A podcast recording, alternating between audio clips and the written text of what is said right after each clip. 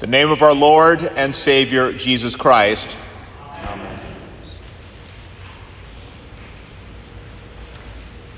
This evening is a reversal of sorts.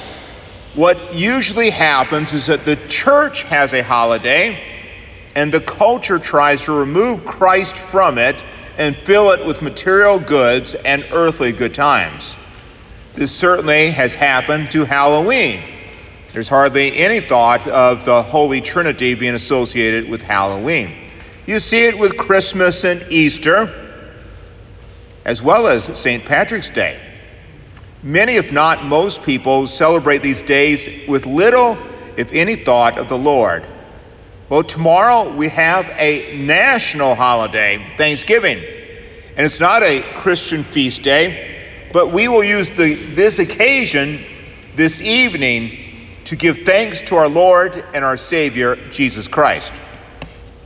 For the National Day of Thanksgiving, the President of the United States gives a proclamation urging Americans to give thanks for what they have.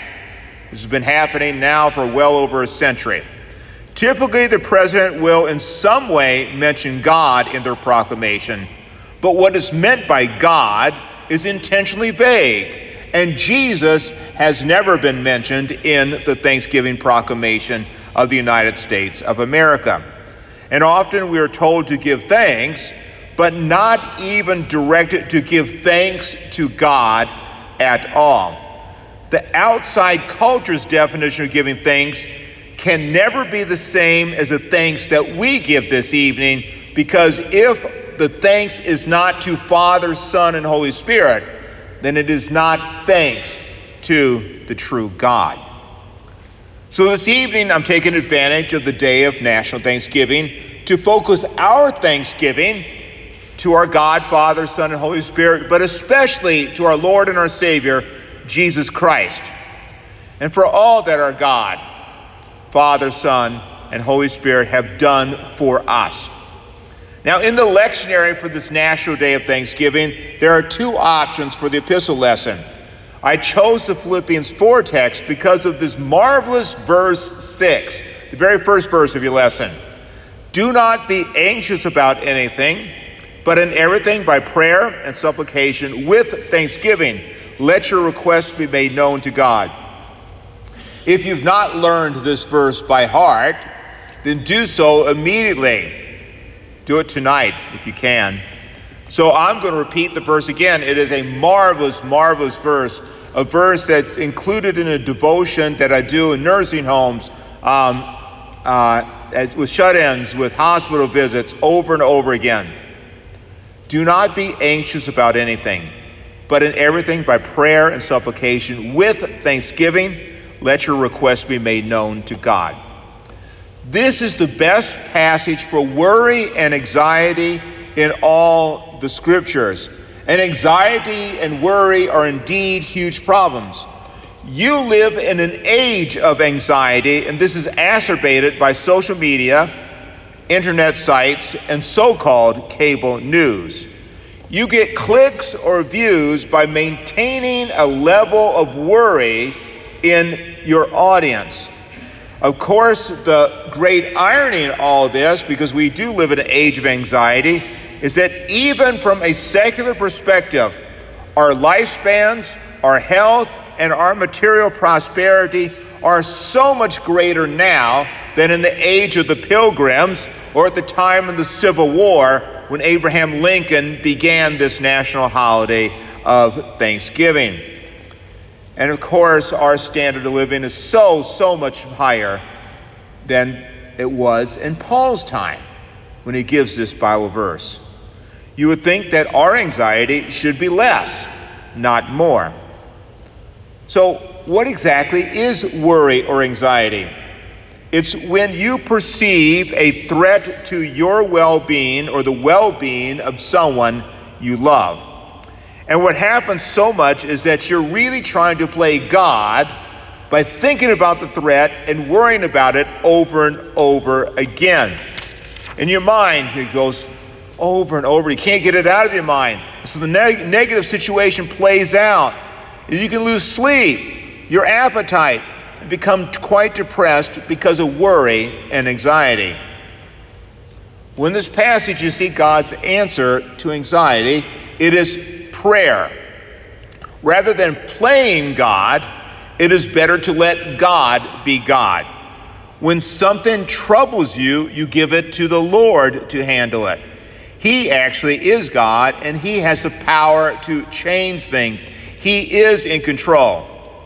So when you're troubled, do not just run the problem over and over again in your own mind, playing God by worrying and worrying, but rather turn that worry, that concern, to the Lord. He will hear your prayer. He always hears the prayer of his people. And notice in this verse, as you bring your prayers to the Lord, you bring your these your prayers, your concerns to the Lord, you do it with thanks.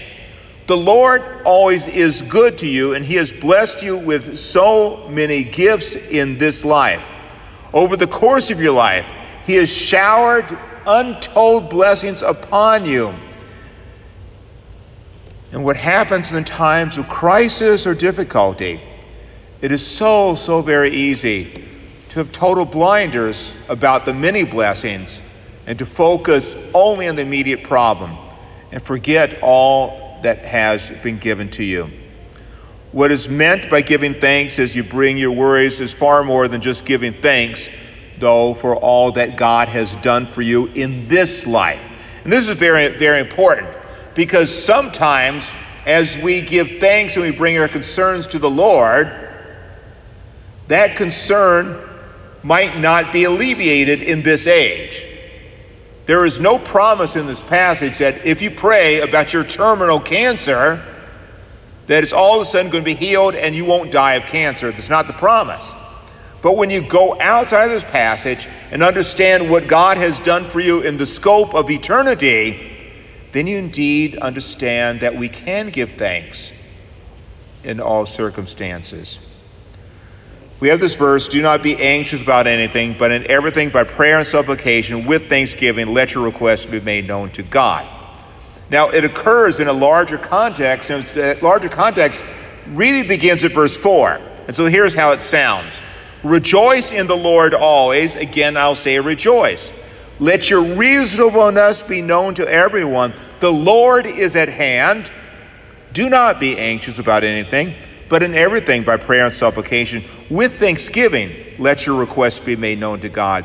And the peace of God, which surpasses all understanding, will guard your hearts and your minds in Christ Jesus. True thanksgiving, then, is rooted in Jesus Christ. Now, look at the progression that you have in this section of Scripture. It begins this way Rejoice in the Lord always. Again, I'll say rejoice. By the Lord, the Apostle Paul means Jesus Christ because Jesus is Lord. Though he was true God, he humbled himself even to the point of shameful death on the cross for sinners. This is what Jesus the Lord has done for you. He allowed himself to be whipped and then pierced through for your transgressions. Now, the crucified is also the risen one. He is triumphant, risen, and ascended, and his name is the name that is above all other names. Jesus is your joy now, and He is your life. Looking always to Jesus, rejoice in the Lord always. Again, I'll say rejoice. The text continues Let your reasonableness be known to everyone. Since Jesus gives life, and in Him you are restored to have a true relationship with your Father you can truly live your life caring for your neighbor and letting everyone see your Christian life. Do not be afraid to be faithful in your vocation and in your witness. The Lord is at hand. Now, you now the Lord at hand does mean the Lord is near. I am with you always to the end of the age. That's the promise of Jesus, the end of Matthew.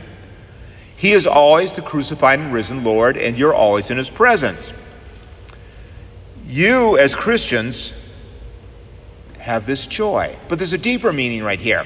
When it says the Lord is at hand, it means Jesus is about to come back and you're going to see Jesus face to face in eternal life with a glorified body, just as he has a glorified body. You will be with Jesus forever. And that is what gives the Christian true joy. Many of you are anticipating a delicious turkey dinner tomorrow with all sorts of delectable side dishes in the company of your loved ones. But you have a greater feast and a greater loved one who's about to return for you. You live in anticipation of eternity with Jesus. Therefore, as Christians, you can indeed turn to your Heavenly Father in prayer, bringing Him your cares, your burdens, your concerns and be thankful for His provision for you right now, but also His eternal provision for you in Christ Jesus. And that brings me to the last verse of this grand section. And the peace of God, which surpasses all understanding, will guard your hearts and minds in Christ Jesus. Jesus gives true peace, not just the absence of conflict.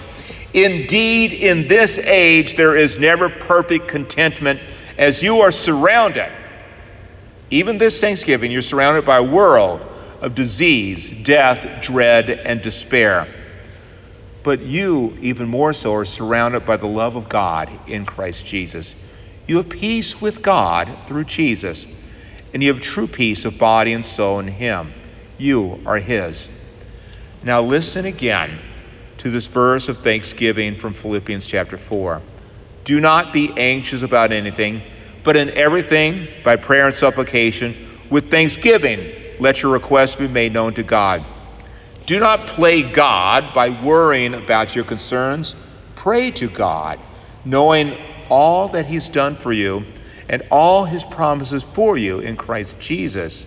In light of all that you are and all that you have in Christ, as you pray about your concerns, do give thanks and the peace of God, which surpasses all understanding, will guard your hearts and minds in Christ Jesus. Amen.